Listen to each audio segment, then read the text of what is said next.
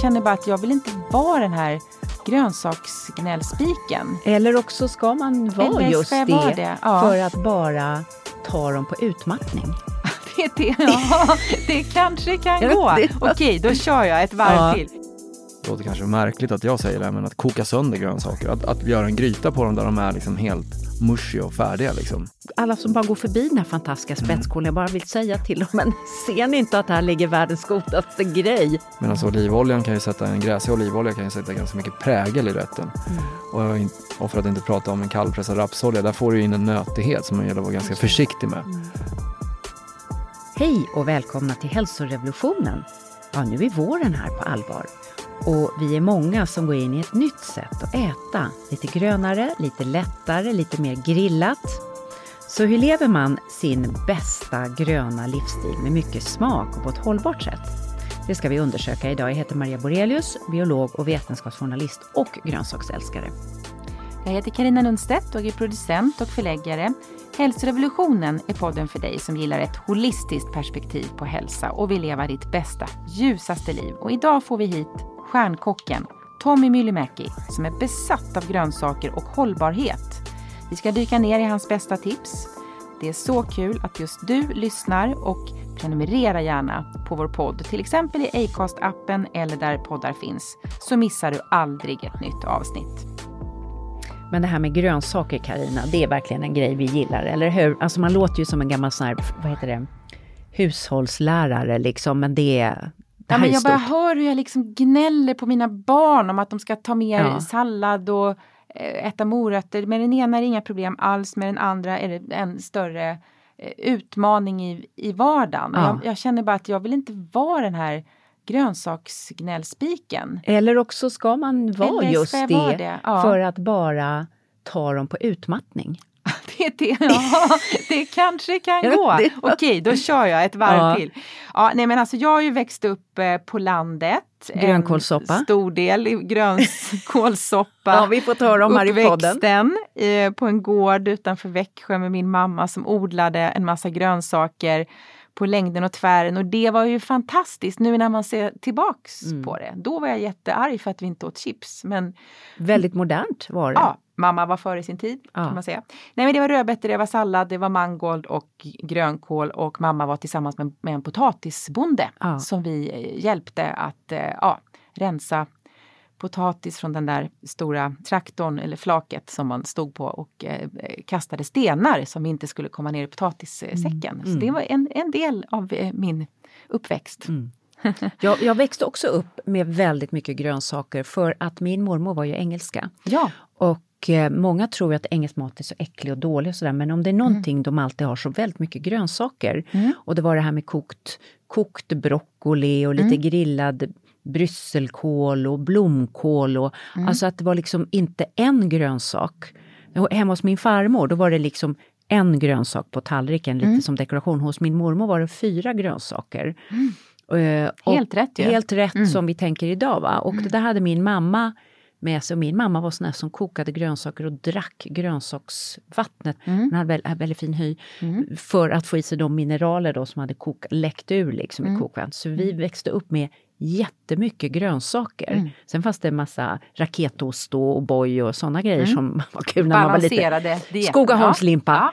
Andra, lingon, lingonbröd och vad det hette. Ja. Eh, Balanserade dieten. Men jag har fått med mig det här och eh, sen jag la om livsstil, för mig liksom med grönsakerna, det är där det händer kul saker på tallriken.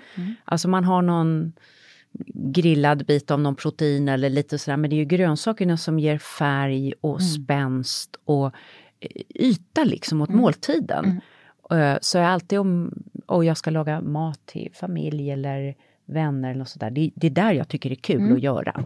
Så min man och jag har sån här arbetsfördelning ofta, att han gör någon form av protein, kanske potatis. Jag gör allt som är med grönsaker, röror, dippidipp.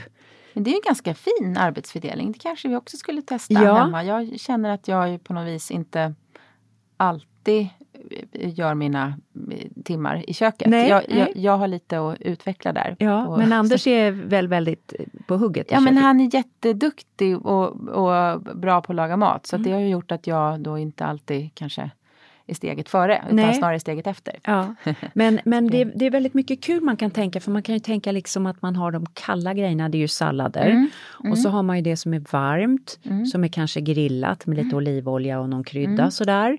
Det är ganska enkelt att, att göra det. Och sen har man det som är mitt emellan. Mm. Och jag, jag håller på mycket med olika såna här ljumma sallader nu. Mm. Att man har lite gröna blad och så lägger man grillade grejer på. Men det gillar jag, när det inte bara är kallt. Nej. Jag, jag tycker om varm mat. Ja, varm mat. Speciellt när det är såna här långa vintrar. Ja, absolut. Det, ja. Vi behöver ju det. Och det är väldigt, ayurvediskt att man Ja. ska ha sin varma mat. Ja. Och, och sen att lägga på lite kapris och hackad lök och persilja och sådana ja, grejer. Vad gott. Ja. Jag måste be dig om lite recept. Vi kanske kan, till och med kan dela något recept på vår Instagram. Ja, men det kan vi du absolut har din göra. liksom Marias favoritsallad. Det Ja, vara något? och det blir, det blir Jerusalemsalladen. Ja, Jerusalemsallad. Det är en fantastisk sallad där man, den har jag fått från Otto Lengis kokböcker. Ja, men den har jag hemma. Den har Ja. vi precis fått. Ja. Ja, eh, som han är israelisk kock som är verksam i London Mm. med flera krogar och han har skrivit en underbar bok som heter Jerusalem Mm. med en palestinsk kock. Så en judisk och en palestinsk, som ett fredsprojekt Mm. som handlar om Jerusalems mat och hur den förenar människor över gränserna. Spännande. Ja, och den här salladen är där och det är egentligen att du kokar bönor, du grillar paprikor och sen så eh, gör du en varm kryddolja med kapris som får liksom fräsa till och pluppa till. Och så har du lite kryddor som kokar i det där och sen så tar du bara bönorna och så lägger du på den grillade paprikan eller på kryddoljan med sin pap- kapris och sen massor med vårlök Mhm. och lite färsk koriander. Är så jäkla gott alltså. Det är sjukt, det är så när man ställer fram det, Ja. det är så här så, oj åt de upp skålen också. Nej, men du vet, när man bara känner, fopp, allting gick. Vad kul! Ja. Ja, men denna måste är succémat. testas. Det är ja, succémat. Idag ska vi få lära oss så otroligt, Otroligt mycket, mycket. av en stjärnkock. Ja, men det är jättekul. Han kommer hit snart. Alla vet ju att grönsaker är bra för hälsan eh, och man har ju börjat förstå de senaste åren att de här fibrerna och polyfenolerna ger mikrobiotan i tarmarna en väldig boost. Och man kan se hur 57 portioner grönt om dagen, det är jättemycket Ja, grönsaker. men verkligen, jag, jag försöker Ja, du bara och kämpar. försöker och Du bara äter och äter. Ja, och bara tjatar på mina Ja, barn. ger, ger en kick till känslolivet. Och det här är rätt kul för man gjorde en stor studie på 45 000 personer, alltså jättestudie, under lång tid som visade att folk som åt mera grönt de skattade sig själva som mindre sorgsna, mindre ångestfyllda och uppfattade sin livskvalitet som högre. Och I en annan studie så kunde man mäta att grönsaksätande i sig gav en ökad upplevelse av, lyssna på det här, mening, kreativitet och nyfikenhet. Härligt! Fantastiskt. Ja. Fyndigt nog så döpte man den här studien till On Carrots and Curiosity, alltså om morötter och nyfikenhet.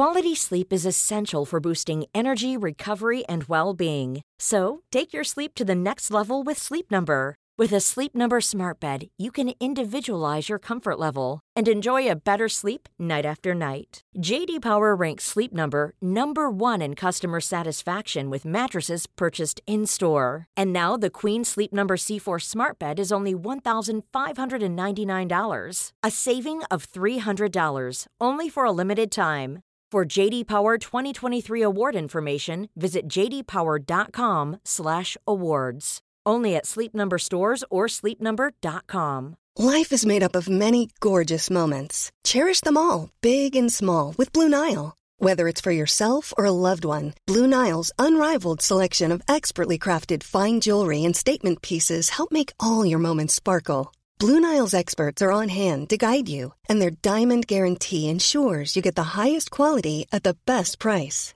Celebrate a life well lived in the most radiant way and save up to 30% at BlueNile.com. That's BlueNile.com. Och nu har vi stjärnkocken Tommy Myllymäki här. Välkommen Tommy! Tack så mycket. Tack. Du är författare till en rad fantastiska kokböcker.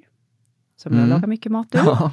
Du har jobbat med flera egna krogkoncept. Du har tävlat för Sverige i kockarnas VM. Mm. Bocuse d'Or. Mm. Det är så man uttalar det? ja, det är väldigt korrekt var det faktiskt. Ja, var det det? Bocuse d'Or egentligen. Ja, precis. Ja. Eh, och nu är du aktuell med krogen Aira, Mm. som trots att den öppnade i pandemin är fullbokad hela tiden. Hur lyckas ni med det?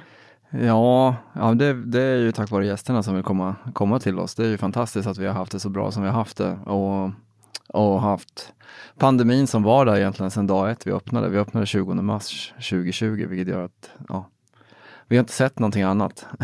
Mm. Nej, man får vara jätteglad över det, att mm. det ser ut som det gör. Kanske betyder något att maten är bra också? Jag hoppas det. Att det inte bara är att man är nyfiken och kommer en gång. Men vi har mm. ganska många som har kommit flera gånger så förhoppningsvis gör vi någonting som är bra. Gott ja. tecken. Du, du är här för att hjälpa oss och våra lyssnare att tänka nytt kring det gröna och det hållbara och det smakrika. Vad är mm. grönsaker för dig? Nej, men för mig Ja, det finns många olika delar. Alltså när man var barn så gillar man inte grönsaker, det är inte mina barn heller. Det är väldigt få, det är de enklaste gurka och så vidare. Men, men sen har jag när jag, i mitt yrkesverksamma liv, så är grönsaker det som bygger rätten och ger den liksom en form av karaktär. Eh, grönsaker och sås tycker jag är mycket roligare att laga än att stå och steka eller grilla fisk och köttbitar hela dagarna. Det tycker jag inte är så intressant för det är ganska endimensionellt. Visst, man kan göra mycket med dem, men, men det är fortfarande det andra som sätter eh, smaken på en rätt, tycker mm. jag. Och färg, eller hur? Ja. Och liksom utseende och hela att det blir konstverk? Jag gillar det visuella, men jag, men jag tänker nästan alltid bara smaken i första hand. Så jag, jag, lite, jag, jag vill inte nämna så här, ja, visst grönsakerna ger ju massa färg, men för mig är den här färgen förknippad med någon form av smak eller mm. konsistens mm. eller någonting annat. Så att, mm. Jag kan tycka faktiskt ibland att, att mat som inte är så färgglad men ändå har rätt liksom, konsistens och så vidare kan vara vacker också. Alltså så här, i, att man, har, man kan ju bearbeta det på olika sätt. Så det är så här kocktänk. Men du, ja. synen på grönsaker, det har ju revolutionerats. Mm. Vad ska man säga, är det sista 20 åren ungefär? Alltså för det, det var ju kaninmat förr i världen och nu mm. är det liksom finmat. Mm. Vad har du sett? Ja men den stora delen är väl, jag minns fortfarande vi var ute och gjorde en, en, en, resa runt om i Sverige där vi pratade om lokala råvaror och så vidare med, med TV. Och, och, under den här resan så sa jag bara om ett par, fyra, fem år så kommer vi liksom prioritera grönsakerna och vi kommer ha flera dagar i veckan där vi kanske inte äter proteiner mm. på tallriken till vardags.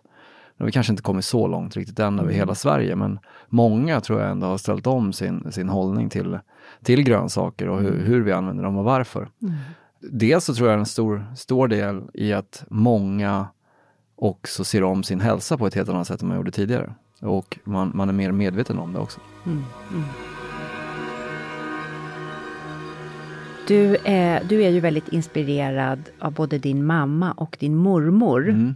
när det gäller matlagning. Vad, mm. vad tänkte de om grönsaker? Ja, det var ju inte riktigt kanske... Ja, men i och för sig, min mamma åt mycket grönsaker, men jag växte upp på 80-talet, jag är född sent 70 och du vet 80-talet Visst, det var färska grönsaker, men det var ganska mycket fryspåse också. Mm. Jag tror alla känner igen du vet, legumblandningar och mm. allt vad det ja, hette. Ja, Amerikansk visst. grönsaksblandning. Ja, och, det bara frasade till i påsen och man hällde upp allt i kokande vatten. Ja, men more, more or less så mm. var det väl det man växte. Och det är ju inte speciellt gott. Men sen så kan väl jag tycka att jag redan då tyckte om jag har alltid gillat grönsaker som är tillagade före de som är råa. Eh, och det kanske jag gör fortfarande om jag måste välja. Nu är jag gillar ju det mesta men, men det var väl liksom det som var. Men mormor och mamma, det, den var fortfarande ganska brun mat ändå på någonstans. Medan mormor särskilt. Mamma däremot lagade en hel del grönsaker till sig mm. själv. Mm. Och det var inte alltid jag åt men ja. Mm. Men du, vad, eh, den här, det här skiftet, du pratar om ett större hälsofokus, men sen mm. är väl också att vi har blivit mer inspirerade av andra matkulturer, framförallt medelhavskulturen men även asiatisk kultur och så när det gäller maten. Tror du inte det? Mm. Där, där grönsaker är liksom jätteviktigt. Absolut, det har blivit en stor del. Men jag är nästan övertygad om att en större, visst att man är inspirerad av det, men i asiatisk matlagning och så vidare så är oftast grönsakerna en form av tillbehör, en, en side och så vidare. Och det bygger fortfarande kring att det är grillade proteiner av fisk, skaldjur, kött eller vad det nu kan vara. Eller, eller lagade på ett visst sätt. Likadant medelhavsköket är ju väldigt mycket, visst det kan finnas helt vegetariska grytor och annat sånt som är liksom klassiska rätter men väldigt många liksom rätter är ju uppbyggda kring ett protein medan grönsakerna sen kanske kommer till som, som tillbehör för att lätta mm. upp rätten runt omkring. Jag tror att fokuset kring att vilja äta mer medvetet, man är medveten om eh, sin hälsa, man kanske tränar ganska mycket och, och, vill hålla sig frisk och stark så tror jag grönsakerna kommit in. Mm. Eh, nu sitter jag och säger massa saker som jag inte har vetenskapliga belägg för själv. Men jag tror det är så man tänker mm. rent eh, mm. generellt. Hälsan, ja precis. Ja. Du, du eh, ser oerhört fit ut själv, alltså supervältränad. Mm. Helt annan typ av kropp än en nu kommer jag säga, låta som jag har fördomar, kockkropp. Ja. Du hör vad jag förväntar mig av en kock. Mm. Hur sköter du din egen hälsa? Nej, men jag började för 6-7 år sedan att, att eh, träna. Eller, saken var väl den så här egentligen, att fram till jag var 20 så tränade jag jättemycket. Det var en stor del av mitt vardagliga liv var att gå till fotbollsträningen eller till gymmet, till innebandyträningen, friidrotten eller vad det nu var när man var ung. Och Katrineholm som jag kommer från, en liten stad, där var idrotten en viktig, viktig del som jag är otroligt glad för idag, att man växte upp i en gemenskap av, av laganda och, och så vidare. Sen flyttade jag till Stockholm, började jobba inom restaurang och ganska snabbt så blev det väl några, men ute här och det, det var liksom party och ganska roligt liksom i, i livet eh, och, och kilon lades väl på. Så sa min kökschef då att ja, men ni kan springa Lidingöloppet, det var 21 år eller något sånt. Det var ingen fara, men eh, ja, han tyckte det var en bra grej, så började jag springa. Så gjorde jag det ganska många år och sen eh, blev det en period igen där det blev mycket jobb och, och annat och lite problem med ryggen och sådär. Så då sakta men säkert så blev det en ohälsosammare livsstil med mer och mer jobb, mindre och mindre sömn, eh, sämre och sämre matvanor egentligen rent mm. generellt. Så jag åt nog ganska, ganska lite riktig mat och ganska mycket dålig mat egentligen under en femårsperiod. Fast att du åt hamburgare på natten när du var klar? Nej, det var nog mest så att det, det var liksom snabba kolhydrater hela tiden till och från. Liksom allt från det sämsta med, med, med Snickers och Coca-Cola till, till för att liksom dopa igång kroppen igen och sen massor med kaffe. Ja, så du lagade all den här fina maten och så stod du själv och tryckte Snickers? Ja, mer för att hitta energi inför ja, nästa... Ja, trött. Ja, ja man var mm. trött hela tiden. Och, och Alltså suget efter det byggde på att man var alldeles för trött mm. eh, och hade för lite energi i kroppen. Och sen så var det 2013 så började jag så bara tänkte, men det här håller inte längre. Det här har ju smugit sig på utan att jag har tänkt på det i, i, i hur jag mår och hur, hur allting känns. Så då började jag träna och sen 2015 så träffade jag faktiskt Daniel Lindström då på, på en restaurang här i stan och vi han sa, men jag har fått en grej, vi, vi kan eh, springa ihop med Magnus Bergman, en gammal elitlöpare. Det är en ganska kul utmaning vi kan göra. Ja, men det, det vore roligt att komma igång. Och på det här spåret är det sen, 2014, 2015 där. Och jag, sen dess har jag sprungit och med den omställningen och hållit mig frisk och inte problem med kroppen så har också matvanor och annat eh, förändrats. Så eh, träningen gjorde att du ville äta sen på ett annat sätt? Ja, jag tror att det där hängde nog kvar sen man var liten, eller när jag var ung då, att, att man tränade väldigt mycket och då kunde man äta vad som helst egentligen och, och bra mat. Mm. Och faktumet är att på den nivån som jag tränar och med de människorna jag hänger runt med, det, det är ju mer det är inte bara lite så här skojmotion utan det är ju relativt seriös träning. Så någon form av med, lite svag amatörelit egentligen. Vad, och, vad betyder det i nej, man, Om man springer så kanske man springer fem sex dagar i veckan minst. Mm. Och man springer kanske mellan sex och tio mil i veckan. Det är ganska mycket. Mm. Det är inte så här jag lallar runt och joggar några dagar i veckan mm. utan jag springer ju seriöst och försöker liksom bli bättre, mm. i alla fall just nu. Och med det så blir också kroppen eh, kräver energi. Mm. Och det är ganska fascinerande, min kropp i alla fall blir i de hårdaste perioderna bara sugen på bra mat, vilket är ganska tur. Så jag är inte sugen på den här sockret, utan jag vill äta riktig mat och, och mm. kroppen säger till en i att, att göra det, mm. vilket är väldigt bra. Mm. Men du, eh, om vi tittar lite då på den bra maten och vi pratar om inköpen. Du berättade att du hade rest runt Sverige och tittat på hållbarhet och sådär. Mm. Vad ska vi, hur ska vi finna de bra råvarorna? För bra grönsaker börjar med bra råvaror. Mm. Hållbarhetsperspektiv, jordar, odlare, vad... Ja. alltså man kan ju inte tillbringa hela sitt liv med att leta efter mat, va? men man vill ändå ha ett schysst tänk. Hur ska man tänka? Ja, men den första grejen som jag tycker är allra A och O, det är att följa säsongerna. Det låter ju väldigt klyschigt och sådär, men Följer man säsongerna och äter de grönsakerna som är i säsong just då. då vad, får man... vad betyder det konkret? Det betyder egentligen kan man säga kort, nu är det maj och vi har precis börjat få fram den första svenska sparrisen. Det är nu man ska äta sparris, mm. alltså kort och gott. Man får den godaste sparrisen Antagligen den med mest näringsämnen. Jag vet inte det här beläggmässigt, jag har inte gjort tester, men den kommer i alla fall vara godast.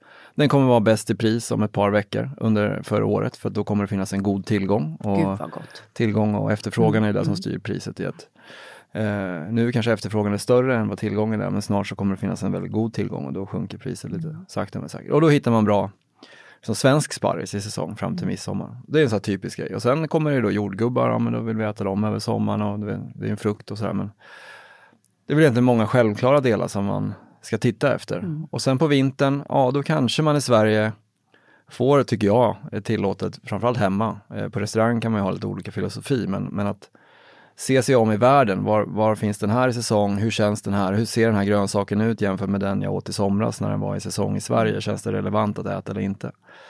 Mm. Sparris är väl just en sån råvara som väldigt sällan är väldigt bra att äta på vintern i Sverige. Den kan man skippa. För den har oftast färdats väldigt, väldigt långt och den, den vill man äta så färsk som möjligt egentligen. Mm.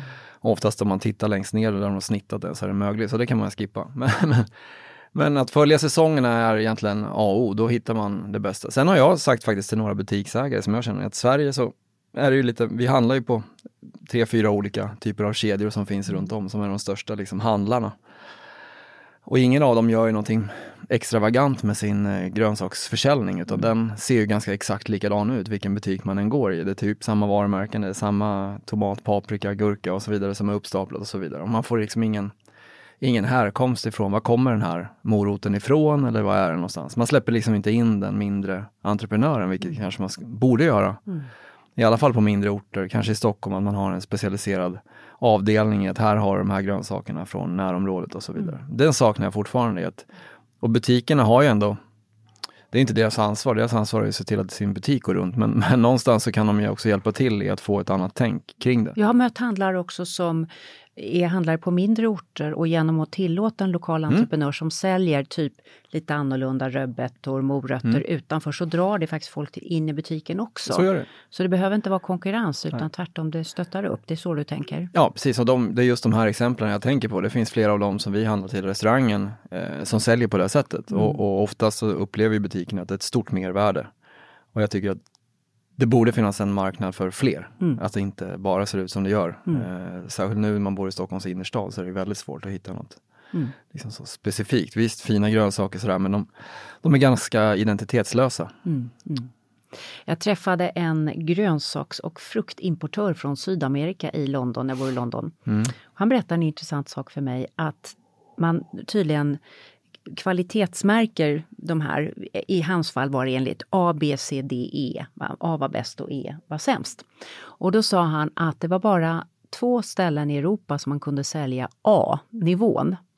Och det var London eftersom vi var där och sen var det en stad till, gissa vilken i Europa? Där folk var beredda att betala för A-nivån. Ja, ingen aning. Nej, Moskva. ja, säkert. Jag blev ja. jätteförvånad. Och han sa svenskar, max B någon ja. gång då och då. Men C och D, inte E. C och D. Svenskar vill inte betala för bra mat, hävdade han. Stämmer det? Ja, jag kan inte säga, men, men eh, generellt, nu eh, kommer många tycka... Nej, men jag, jag, jag, jag vet inte, jag bara citerar honom, jag blev väldigt eh, ja, men Jag tror generellt så tror jag vi fortfarande är en eh, är vi prislappsjägare i Sverige och kollar efter röda prislappar och kollar, tar det före vi tittar på hur kvaliteten på råvarorna. Eh, jag tror inte vi tittar på grönsaker Åh oh, wow, vilken fin grönsak generellt om man tittar. Eh, ja men en bit kött får kosta men en bra mm. eh, palsternacka får kanske inte kosta, eller? Ja men så är det nog. Ja, jag tror vi... att det generell, den generella tanken är så. Ja. Att vi, och många andra basvaror likaså. Är, är ju, en av de värsta är väl liksom mejeriprodukterna rent generellt som ändå är en ganska stor del av vår, mm. våran mm. kosthållning i mm. Sverige som vi verkligen prispressar hela tiden.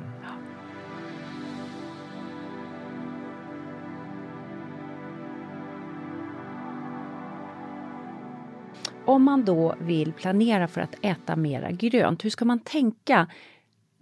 Ska det gröna vara liksom huvudnumret eller ska man göra små sidogrejer som garnityr? Vad, vad är ett bra tänk tycker du? När jag handlar i affären och går går och handlar så handlar jag grönsakerna först. För egentligen så kan du basera en rätt på att ja, jag gör den här rätten med de här, säg att man gör en ratatouille. Åh oh, vad gott. Ja. vad du har till den här ratatouillen sen, om du äter den bara som den är med bröd, eller om du gratinerar en bit getost till, eller om du steker lammkotlett till, eller om du steker kyckling till, eller om du steker en fläskkotlett till, mm. eller lax eller torsk. Det spelar egentligen ingen roll. Mm. Utan det är ju valet i att göra den delen först. Så tänker jag oftast särskilt över vår och sommarmånaderna. Att jag tittar hellre i butiken, vad finns det för någonting som känns bra och som ser, ser eh, fräscht och bra ut i, mm. kvaliteten. Mm. i grönsaksdisken för att därefter sen bara välja de proteiner som jag tycker jag är sugen på eller som ser bra ut även där. Mm. Så att jag börjar oftast i den änden. Och det är väl ett ganska enkelt sätt i att börja äta mer grönsaker. Mm. Inte så stirra sig blind på ett recept på kyckling och sen ska man kombinera det med några grejer. Utan man, man börjar faktiskt med att välja vilka grönsaker man vill ha. För sen att addera dit proteinet, det är ganska enkelt. Mm, mm. Du, om man går in i en affär och vill se om de har en bra grönsaksdisk eller inte. Vilka grönsaker ska man titta på? Vilka är såna kvalitetsmarkörer? Oj. ja, men som är lite mer känsliga liksom. Att... Ja, men jag skulle väl säga allt, alltid att titta, nu är det väldigt tråkigt i Sverige, det, det blir generellt, men sallad. Om man har alltså sallad som är... Bra sallad, då är det fräscht. Tyvärr så packas ju mycket sallad idag i sån eh, vakuumpåse mm. och det är liksom mm. färdigplockat och så vidare. Men säg att det finns en grönsaksdisk som är mer levande i att salladen är mm. som den är. Och om de, de då är är fina och det är, jag skulle säga när det finns frilansodlad sallad där man har liksom lite grövre blad som också har mer spänst och så vidare, då får man en annan, en annan karaktär på det. Och det där kräver ju sin, att hålla ordning på. Egentligen så generellt alla grönsaker som inte är packade i någon plastförpackning, det är där man ska titta. För ju mer som är inplastat, desto mindre känsla blir det ju. Liksom. Alltså man har ingen Bra koll tips. på det riktigt. Mm, bra tips. Om, om man då ska laga den här maten, vilka, vilka värden är viktiga för dig? Liksom börjar du med att tänka smak eller tänker du näring eller tänker du tid eller? Mm.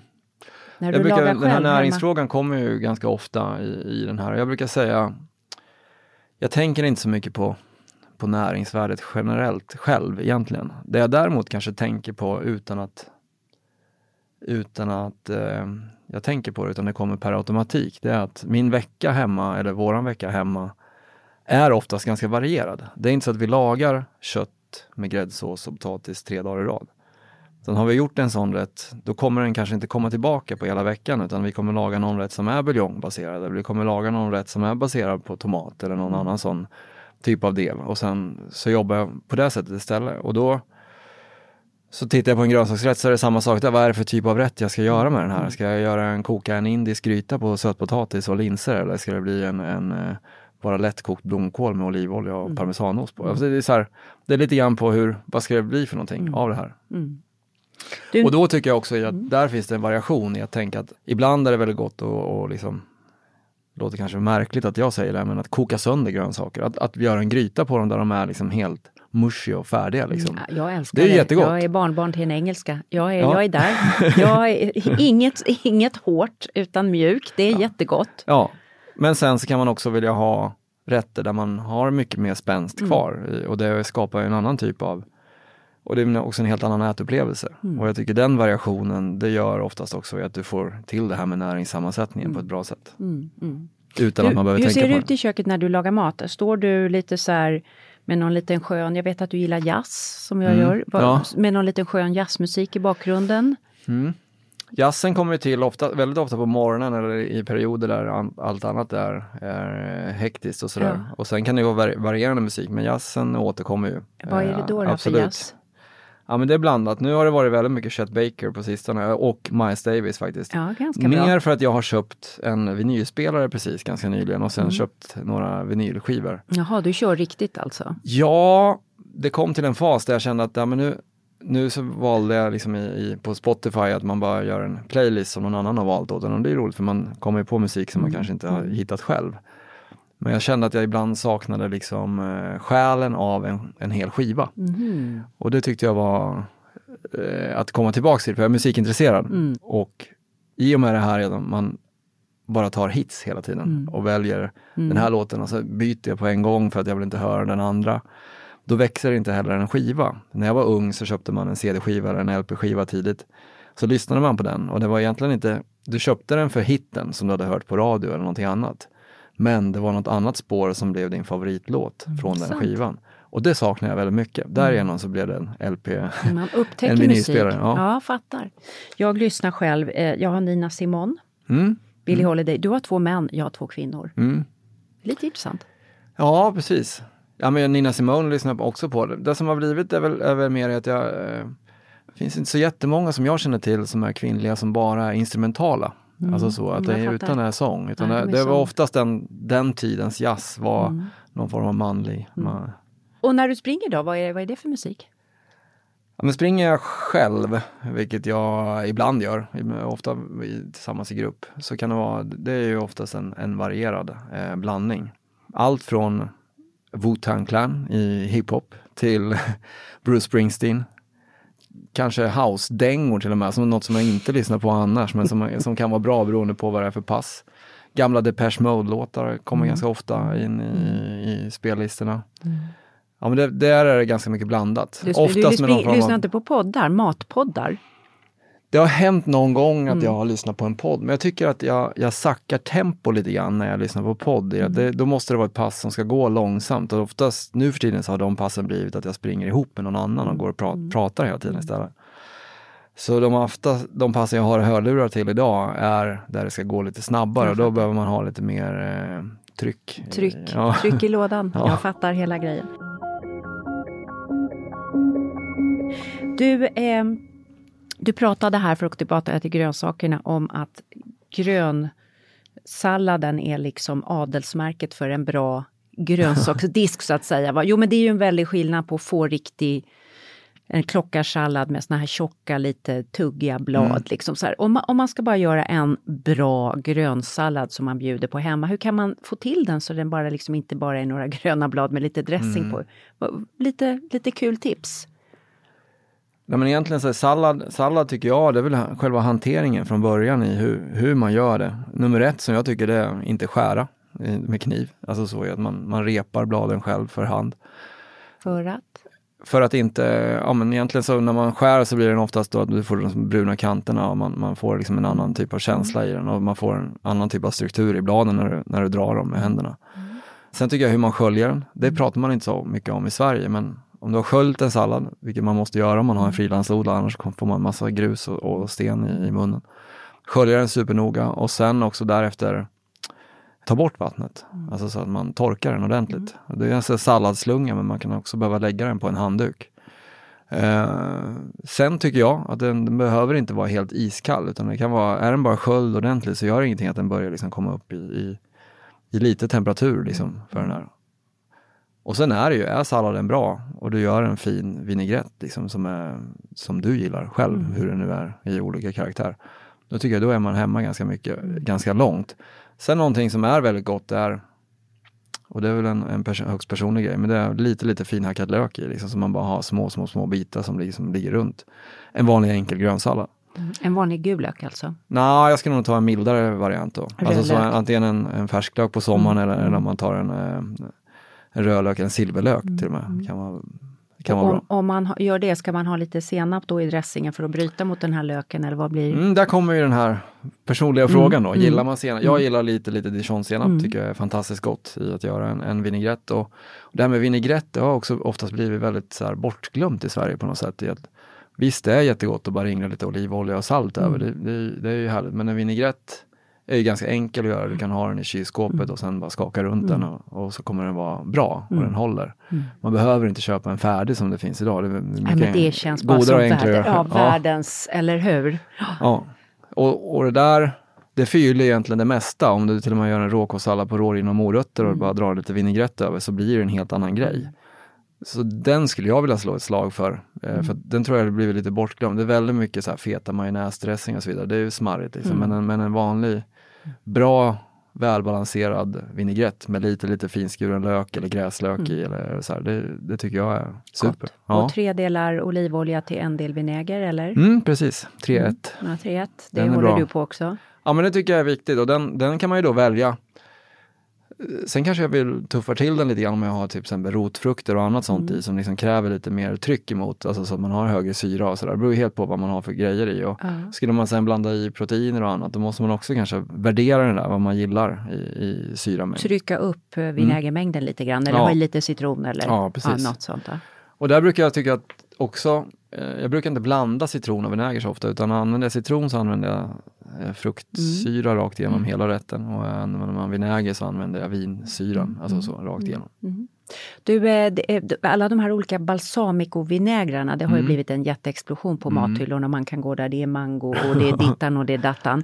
Ska man gå liksom wild, får man ut mycket effekt eller ska man bara köra en vanlig vitvinsvinäger eller rödvinsvinäger? Eller vad, vad, ska Nej, man lägga en- pengarna på alla de här extra grejerna? Eh, ska man säga här? Det, det finns väl lite olika nivåer på det där. Mycket av de här vinägrarna vet man ju knappt ens produktionssättet i, i hur, hur de kommit till. Så till att börja med så är det bara att hitta en favoritvinäger som är vit eller röd, skulle jag säga, som man uppskattar att använda själv. De smaksatta, de kan man ju faktiskt styra upp själv om man vill ha, så den, jag brukar inte köpa det. Eh, det är inte riktigt min grej. Jag brukar ha en vitvinsvinäger, en sherryvinäger faktiskt av någon sort som man gillar. Den har ju oftast en lite så söt, eh, liksom oxiderad ton i bakgrunden och sen rödvinsvinäger. Balsamvinäger är ju ganska gott i vissa sammanhang eh, kan jag tycka, men den är inte så, här, så användbar som många tror. Utan jag, jag har den bara ibland till, till tomater och annat sånt som man kanske vill ha den. Men, men eh, oftare vitvins eller rödvinsvinäger, sherryvinäger. Då kommer vi osökt in på nästa område som är tomater och du har ju din grönsakskokbok, jag berättade för dig innan, som jag älskar. Jag rekommenderar alla att köpa den. Ja, den är sönderlagad hemma hos mig, den har liksom stora fläckar överallt. Det är ett gott tecken när Det är bra, det ja, jag. liksom, de är bara så här. Och där gör du bland annat jättegoda såna här soltorkade tomater, eller du har liksom att man grillar väldigt länge, tomaterna med, med kryddor. Du har med timjan, Salt, lite socker. la, lite, ja, lite socker, jag tar faktiskt lite honung. Men eh, ja, Precis. så man, vad, vad är gott att göra med tomater? För vi köper ju gärna tomater och så bara skär vi upp och lägger på tallriken. Ja, men jag tycker just den där delen i att om man har många tomater själv hemma, att, att eh, konservera dem på det där sättet, det är fantastiskt. Sen kan man ju torka dem lite eller ganska länge så att de Precis. blir mer eller mindre färdiga. Lägga dem i en god olja så kan man ju ta fram dem hela tiden. Det tycker jag är, är supersmarrigt. Sen är ju en tomat, och det är väl också en sån, sån del i att en tomat som är perfekt mogen, äter den eh, liksom rumsvarm eller varm med, med eh, olivolja eller salt eller, och, och salt eller någon vinägrett. Det är väl fantastiskt. Men sen är ju tomaten i sig själv, som jag sa innan, man kan, göra, man kan välja att göra tomatbaserade rätter. För mig har ju tomaten nästan alla karaktärer av att den bildar som en egen buljong eller fond till en rätt. I att du kan inkorporera många andra grönsaker eller många andra råvaror i den för att sen, som den bär upp. eh, Mm. Varför på är den så populär? Är det för att den är både söt och salt och sur och den är allt liksom? Och sen har den en umami-rikedom också när den liksom blir eh, lagrad så där länge. Liksom, med att man bakar den så har ju tomaten liksom en, en smakförstärkande effekt. Just och jag tror det är därigenom den, den kommer, att den har den, den smaken. Och framförallt så tror jag många uppskattar det också. På, Ja. Den är ju populär över hela världen, Ja. så det är verkligen så här universal mat, eller hur? Alla gillar tomatsmak. Det är väldigt få grönsaker som man baserar en, en hel rätt på, Mm. förutom just tomat. Intressant.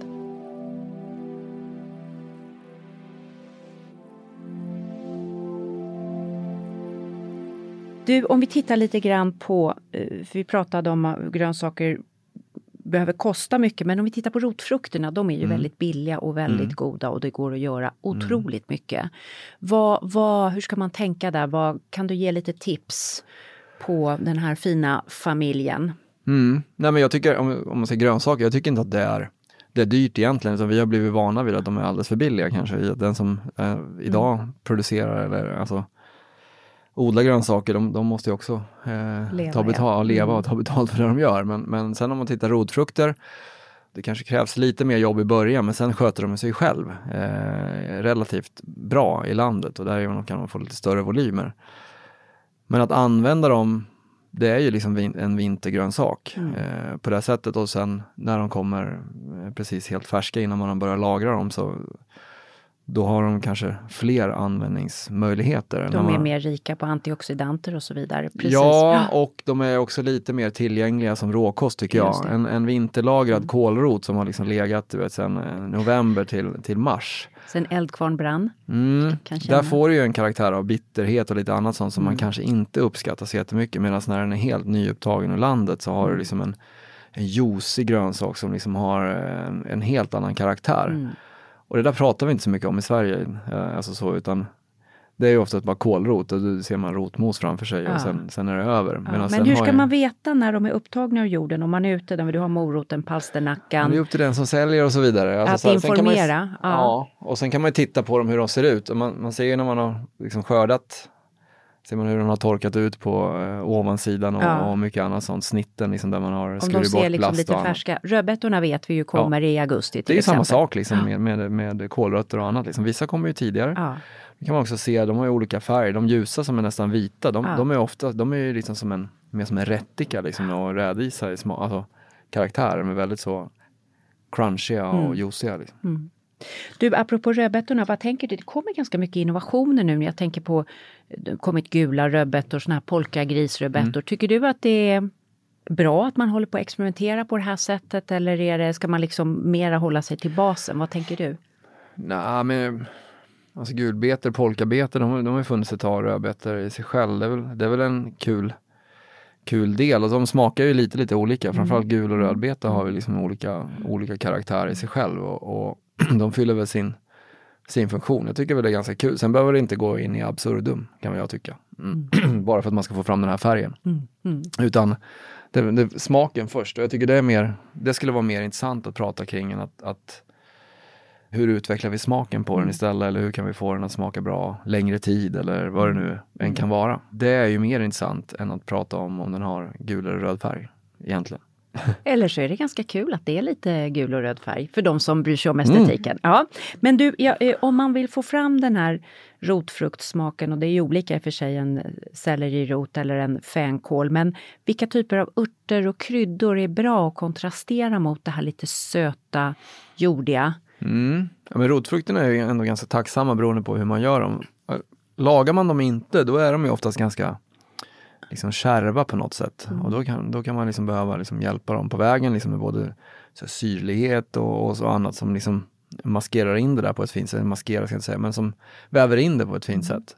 Och sen när de har blivit söta och tillagade, då liksom öppnas ju upp en helt annan typ av värld där man ibland kanske blir för söt så man måste liksom verkligen liksom ge dem en, en eh, spark av syra och sådär. Men ört, alltså kryddor, de är ju lite olika, som en morot till exempel, den, den är ju kompatibel med allt från liksom curry till, till dillfrön och, och färsk dill. Och, de är jättespektra. Eh, rotsellerin kanske är mer distinkt liksom i sin karaktär och, och som vill gå mer åt så här timjan och, och, och, och den typen av smaker. Även fast den funkar med, med curry också kanske. Så, här, men, men, så de har lite olika, olika användningsområden ska jag säga.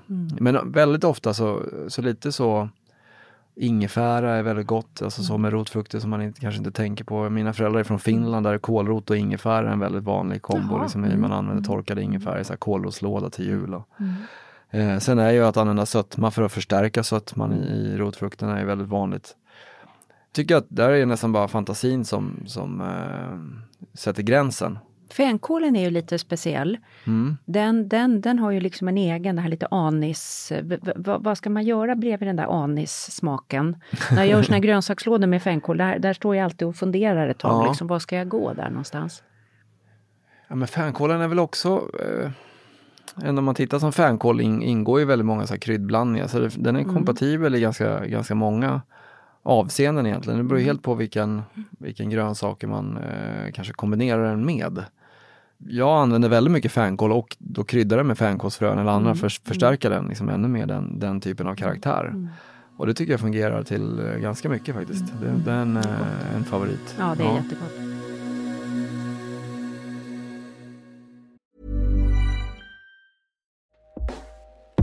Hey everyone, I've been on the go recently Phoenix, Kansas City, Chicago. If you're like me and have a home but aren't always at home, you have an Airbnb. Hosting your home or a spare room is a very practical side hustle. If you live in a big game town, you can Airbnb your place for fans to stay in.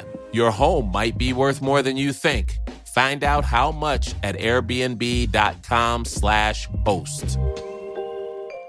Quality sleep is essential for boosting energy, recovery, and well being. So take your sleep to the next level with Sleep Number. With a Sleep Number smart bed, you can individualize your comfort level and enjoy a better sleep night after night. JD Power ranks Sleep Number number 1 in customer satisfaction with mattresses purchased in-store. And now the Queen Sleep Number C4 smart bed is only $1,599, a saving of $300 only for a limited time.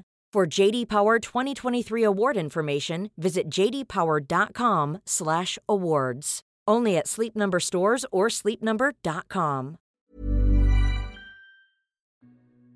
Och sen har vi ju svampen som vi väl får lägga in i det här landskapet. Ska man vara, ska man vara väldigt säsongs, säsongssvampig så att säga? Ska man gå på det här på hösten eller vad säger du om? För de här svamplådorna ligger ju där i, i disken året runt. Men jag tycker, som man säger, den odlade svampen som finns, alltså de svampodlare som finns runt om i Sverige och, och det är ju en fantastiskt fin svamp som man kan använda, använda året om. Så det tycker jag absolut. Men sen, vi är ju jätteslarviga både med vilda bär och vildsvamp att, att gå ut och plocka själva. En del gör det jättemycket och andra bara är ganska bekväma och handlar. Plockar du själv? Ibland, men jag är en ganska dålig svampplockare faktiskt. Ja, det är en konst. Vi Ja. har plockat mycket trattisar och det är ju en stor konst. Ja, Liksom, vissa är svampfinnar och andra inte.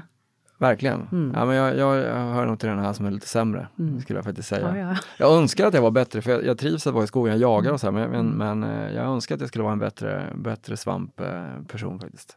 Ja. Sen kommer vi ju in på det här som ofta blir lite underskattat för att det är så självklart och vardagligt. Jag tänker på den vanliga potatisen och jag tänker på vitkålen också. Billig mat men också väldigt bra mat och som kan vara av fantastisk kvalitet. Och jag tänker just på vitkålen, den här spetskålen. Den bara ligger där. Och jag bara liksom, jag köper alltid, jag bara, alla som bara går förbi den här fantastiska spetskålen, jag bara vill säga till dem, men ser ni inte att här ligger världens godaste grej? Ja. Ja. Jag skulle nog säga att vitkål, och framförallt nu, vi kommer in i maj, snart kommer vi in i juni, då finns det färsk vitkål, kommer finnas som sommarkål. Det är väl liksom kanske höjden av det bästa med kål. Och jag är likadant som du, eh, att jag älskar den, den typen av råvara. Vi, hemma så äter vi den istället för sallad.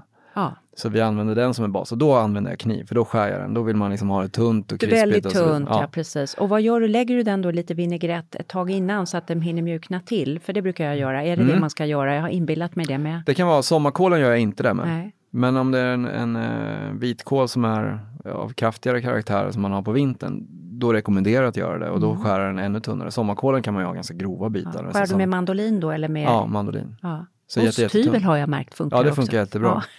Ja, men just det att skära den jätte, jättetunt tycker jag är viktigt med, med den eh, liksom lagrade vitkålen som man har på vintern för att liksom få den elegant. Sen Mm. kan man ju tillaga den och då, liksom få den eh, lite mjukare och sådär. Men är, är det stora bitar av det så kan det upplevas lite träigt Ja, faktiskt. Och då är det. inte så lätt att sälja in till barn och andra. Precis, det är lite av ett motstånds Ja. uppförsbacke. Du, en bra vinägrett till en vitkålssallad, vad, Mm. behöver man tänka något extra där kring eh, sammansättningen? Nej, jag tycker det är bra, men jag tycker som jag ska säga där, på sommaren till sommarkålen behöver man liksom inte krångla till. Men till vitkålen på vintern så tycker jag en liten nypa socker eller honung eller något sånt för att lyfta. För den, den har oftast en liten kärvhet i sig själv. Alltså så här, och då kan man liksom locka fram den och sen tycker jag också i att den, den kålen som vi pratar om då, vinterkålen, den, den vill man också massera lite grann så man får igång den lite grann så dressingen går in. För den är ganska tålig. Med händerna då så men kör man, du... ja, lite grann som man skulle göra en coleslaw, att Ja. man liksom kramar in det lite grann och Ja. bryter sönder den lite, lite grann. Ja. Då upplever jag som att det blir lite godare Ja. faktiskt. Och där ger du ett annat bra tips, coleslaw, att Ja. göra hemmagjord. Gör du den med en hemmagjord majonnäs då eller med lite riven Ja. morot eller vad är ditt favoritknep? Ja men så är det. Där finns det lite olika vägar liksom hur man vill göra. Jag tycker det är väldigt gott att smaksätta också med färsk, alltså med kummin, med kumminfrön. Alltså så i. Mm. och, och lite vitlök. Men det kan man ju välja helt fritt själv. Men just att använda vinterkålen är att, att massera den lite grann och krama sönder den och sen göra en dressing. Jag, jag brukar göra så med ganska mycket färsk koriander i och limejuice och, Mm. och, och som går liksom mer åt ett mexikanskt håll och chili Mm. och så vidare. Och så blir det en ganska het liksom vitkålssallad. Det, det tycker jag är supergott. på Och vintern. vad, det har du till vad då lite... Ja men till fredagstacos. Då kan Fredagstacos. man liksom ha tacos så har man Mm. det som en vuxen eh, sallad ovanpå och så får man ju liksom den, blir som en ja, sallad med chili, lime och, och vitkål som är ganska crunchy och, Men och, gud vad och gott, det måste jag och- göra ja. ikväll. Jag, blir, jag bara känner hur det drar i hela munnen. Du, ehm, potatisen då, vår hedliga Ja. kokta potatis. Vad, vad, vad, hur förvaltar vi den bäst vid måltiden tycker du? Ja, jag äter väldigt, jag har ju småbarn så vi äter väl ganska mycket potatis. Och den har, ibland så blir det perioder man har kanske mer ris och pasta och sen så säger barnen, men nu vill jag ha potatis. Mm. Och, och faktum är att den går ju hem hos alla tre på ett eller annat sätt. Och ett tag var det en sån himla rädsla för att äta potatis. Man skulle inte äta potatis mm. för att det var kolhydrater och det var hit och dit. Eh, men det är en fantastiskt god mm. råvara som har väldigt många olika användningsområden och nästan kan bilda enkla vardagsrätter i sig mm. själv. Mm. Säg som raggmunk eller rårakor och så mm. vidare som går att kombinera med både med fläsk, med löjrom eller med lingon bara eller hur man nu vill mm. göra. Mm. Mina barn gillar bara att ta gräddfil eller crème fraîche till och sen har de lite grönsaker så äter de rårakor rakt upp och ner vilket är eh, väldigt, väldigt gott. gott eh, i sig själv. Och sen en bra kokpotatis. Det som är grejen där är väl att även där så, så kanske det blir lite misshandlat i butik. Det är liksom bara stora containrar liksom med, med potatis som ramlar ner där och man har liksom ingen riktig koll på Ja, Alla har stått och grävt i de där burkarna. Ja, ja men det, det är väl lite mm. sådär att de blir lite hårt utsatta kanske mm. i, för annat. Men sen också, det har ju faktiskt blivit bättre, att det finns fler sorter att prova. Alltså att koka en liksom en amandinpotatis eller någonting annat med skal, liksom, där man får en, en krämig konsistens. Du talar mandelpotatisen nu? Amandin heter den här, alltså det är en annan ja, variant. Mandelpotatis är mandelpotatis, men det här är en ja, liknande form egentligen mm. och det är fantastiskt god. Mandelpotatis också jätte, jättegod, mm. liksom med bara koka försiktigt. Man får en helt annan liksom, karaktär. Sparrispotatisen som är ganska vanlig. Och för många är det kanske bara potatis, men, men eh, lite intressant är att se de olika karaktärerna som de ändå har mm. eh, i det. Och jag är faktiskt, många i Sverige är väl upp, uppväxta med King Edward liksom som den vanliga. Mm. Och jag kan faktiskt tycka ibland att det blir bättre i, om man ska ta då bulk, hur det ser ut, så finns det oftast Asterix-potatis som är rödskalig som ligger bredvid King Edward. Och alla tänker King Edward som mospotatis, men jag brukar faktiskt ganska ofta göra på den här Asterixen mm. och bara passera potatisen och sen slår man i eh, sitt smör och, och mjölk eller mm. grädde, vad man nu har i. Och det tycker jag faktiskt oftast blir godare. Mm. Eh, eller jag ska säga att det blir godare. Du, eh, jag och min man, vi bråkar inte speciellt ofta, men vi brukar bråka om en grej och det är hur man kokar potatis. Mm. Ska man ha i Tänk nu noga för innan du svarar, för det här har allvarliga konsekvenser ja. för familjen. Ska man ha i saltet innan man har liksom kokt potatisen eller när det är färdigkokt? Oj, Nej men jag, alltså, du ska säga så här, jag, jag brukar försöka, ja, men jag saltar direkt. Alltså så egentligen. Och får alltså, koka med saltet? Ja, koka med saltet. Ja. Men häromdagen så hade jag missat det och sen saltade jag när mm. det var i princip färdigt och la i. Och så fick det stå och dra i saltet. Eh, det viktigaste är att man saltar ganska rikligt. Mm. mm. Du är, en, båda funkar. Du är en född diplomat Tommy. Ja.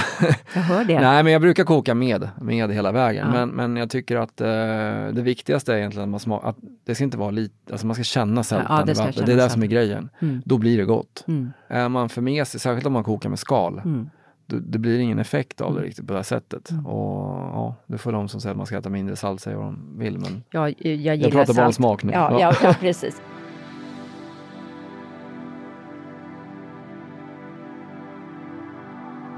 Du, eh, väldigt viktigt när det gäller grönsaker det är ju att ha oljor och fetter och så vidare som, mm. som höjer smaken. Mm. Om du bara skulle titta lite grann om vi skiljer på olivolja, vi har smör, vi har kokosolja, vi har majsolja, sesamolja, alla mm. de här olika, rapsoljan. Mm.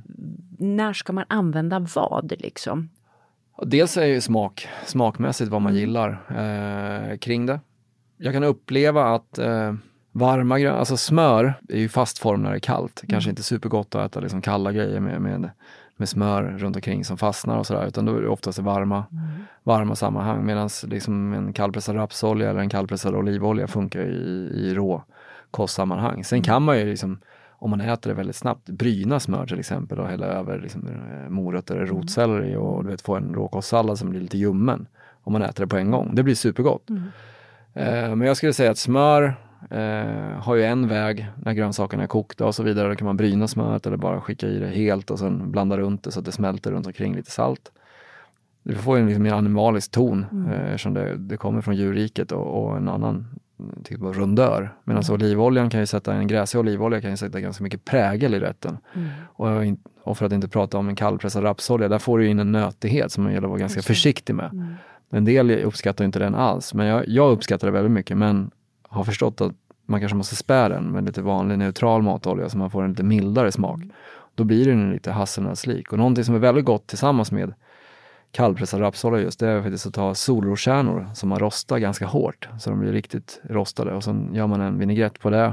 Hälften hälften vanlig neutral matolja och, eh, och rapsolja, kallpressad. Mm. Och sen i med solroskärnorna. Det blir väldigt så här, nötig utan att det är nötter, för den som är nötallergisk ja, och så vidare. Och vad har du för vinäger i det? Ja, där kan man välja, men sherryvinäger där skulle jag använda. Sherryvinägern ja, igen, jag tror jag måste skaffa en sån. Ja. Det är ingenting som jag känner finns sådär i vanliga fall, eller? Jo, men det har nog blivit ganska vanligt. I, i, vanliga, i professionella kök så ja. finns det nog alltid en sherryvinäger. Och jag förstår det, men det är, liksom, det är inte så att man går ner till Coop och så har en sherryvinäger. Det är ingenting de plockar fram direkt. Ja, men det finns nog på de flesta hyllor ja, idag. Okej, okay, jag ska leta. Ja.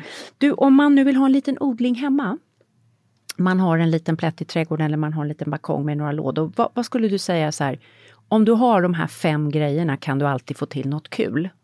Vad skulle det kunna vara? I odlingslådan? Eller? Ja, ja, eller man har någon liten plätt. Man kallar för en liten potager heter det ju på trädgårdsspråk. Man liksom odlar några saker. Just det. Nej, men, eh, någonting jag skulle odla om jag hade det, jag skulle odla purjolök. Purjo? Liksom, den, den, är aromatisk och den går att använda både liksom rå i olika liksom salladssammanhang, bräsera den och äta den som, i sig själv mm. eh, som en god grej. Jag skulle nog odla kanske någon form av eh, kål. Mm. Eh, jordärtskockor mm. tycker jag en, det går att göra ganska mycket med. Sen skulle jag nog lägga timjan. Eh, växer bra också i sån här ja. liten låda ju. Och, Rosmarin växer väldigt bra i låda. Ja. Är du rosmarinkille? Absolut, ja, men jag tycker ja. det är gott. Man får vara lite försiktig bara. Den, den är ju ganska Starka. kraftfull liksom, mm. i sig själv. Mm. Eh, men grönsaksmässigt så är det nog eh, där. Och sen Sen är det smidigt att odla, det är ju zucchini. Det, det kommer det massor. Mm. Så det Gott med chili och mynta ihop. Mm. Vi har ju något som vi brukar kalla för veckans ört eller veckans krydda. Om du får mm. välja veckans ört eller krydda, vad skulle du välja då? Ja, men då skulle jag säga ramslök.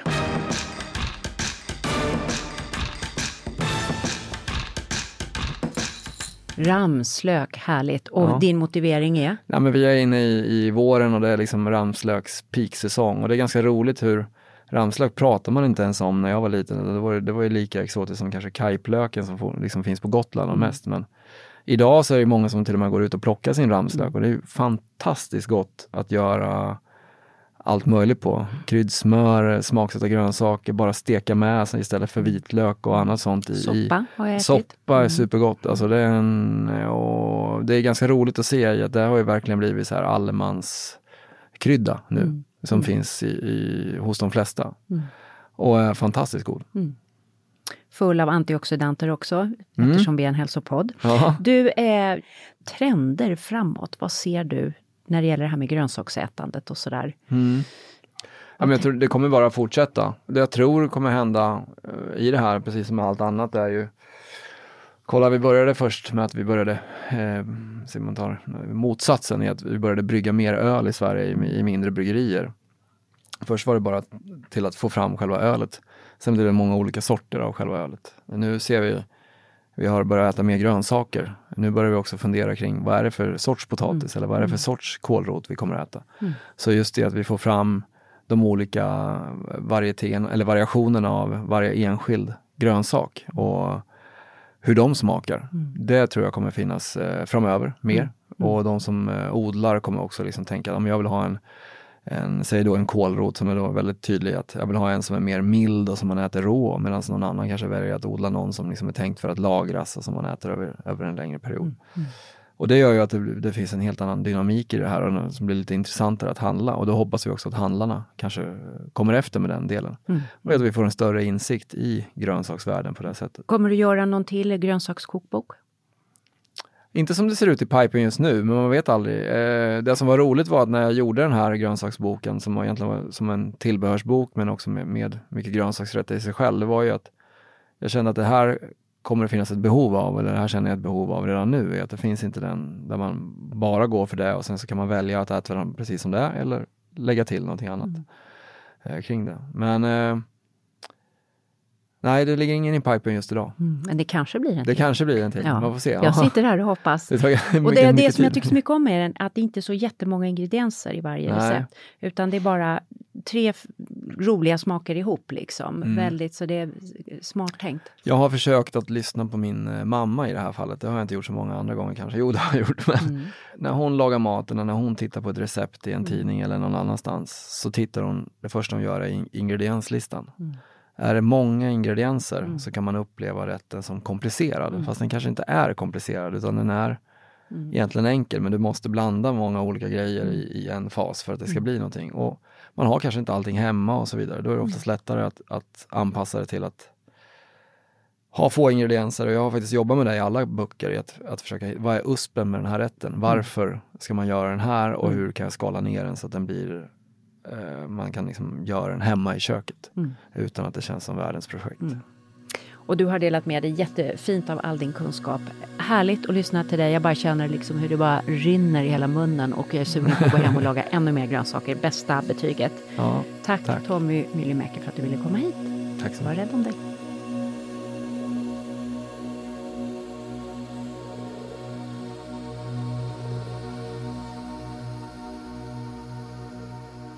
Ja, Karina. En grönsaksbombning har vi fått idag. Ja, alltså fantastiskt intressant. Vilket avsnitt. Jag eh, känner att jag kommer att förändra mitt sätt att laga mat nästan. Ja. Vilket ju uh, låter pretentiöst. Nej men det här med grönsakerna först. Grönsakerna först, det precis. är ju så bra. Ja. Jag gör nog så eh, utan att ha tänkt på redan. det. Ja. Alltså att jag går dit först och tittar på vad som finns. Ja. Men jag inser ju en grej jag måste ändra. Jag har ju köpt väldigt mycket salladsblad i plastpåsar. Ja, det, det var också så här, Jag känner shit, jag är ute och snurrar och jag måste gå mer på de här, ja men de här liksom rena bladen ja. som ligger och salladshuvudena och blanda lite grann. Och att, eh, ja, men jag blev sugen på coleslaw. Jag tror jag ska hem och göra det idag. det är väldigt, det är väldigt så gott. gott. Jag älskar det. Jag brukar ha lite så här mald koriander i min, det tycker jag är jättegott. Men han tyckte man skulle ha mald koriander med chili och limejuice. Mm. Oh, vad gott! Mm. Nej, det, jag har eh, antecknat här i, idag och detta avsnitt hoppas vi kommer lyssnas på framlänges och baklänges. Ja, om verkligen. man behöver inspiration i köket. Ja, verkligen.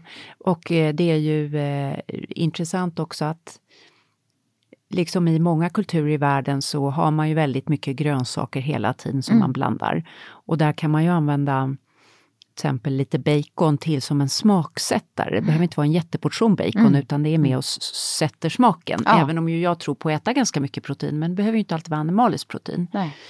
Men just det här, var kul att se att även Tommy Myllymäki tycker verkligen att grönsaker är det som ger. Det är liksom mm. då det händer. Ja. Det är då det är kul med maten. Först gör du en ratatouille och sen bestämmer du Precis. vad du ska ha för protein till. Precis, det kanske ska bli en ratatouille idag. Det är ja. väldigt gott. Lite hackad zucchini, hackad äggplanta, paprika. Mm. Mm. Sen kan man nog slå en liten burk med konserverade tomater på där. Och, det kanske man kan. Ja. ja mm. Gott. Mm. Det kanske blir det, vem vet? Ja. Vem vet? Har du tankar om detta med grönsaksätande och varför vi äter som vi gör eller inte äter tillräckligt med grönsaker? Om det är något du vill berätta om som ni håller på med i din familj eller din nära krets, skriv gärna till oss, eller hur Karina? Mm. Vi har mejladressen halsorevolutionen podcast.gmail.com och så finns vi även på Instagram, at halsorevolutionen podcast. Mm. Hej då och happy grönsaksätande får vi väl säga. Tack för att ni lyssnar och sprider podden till alla ni känner.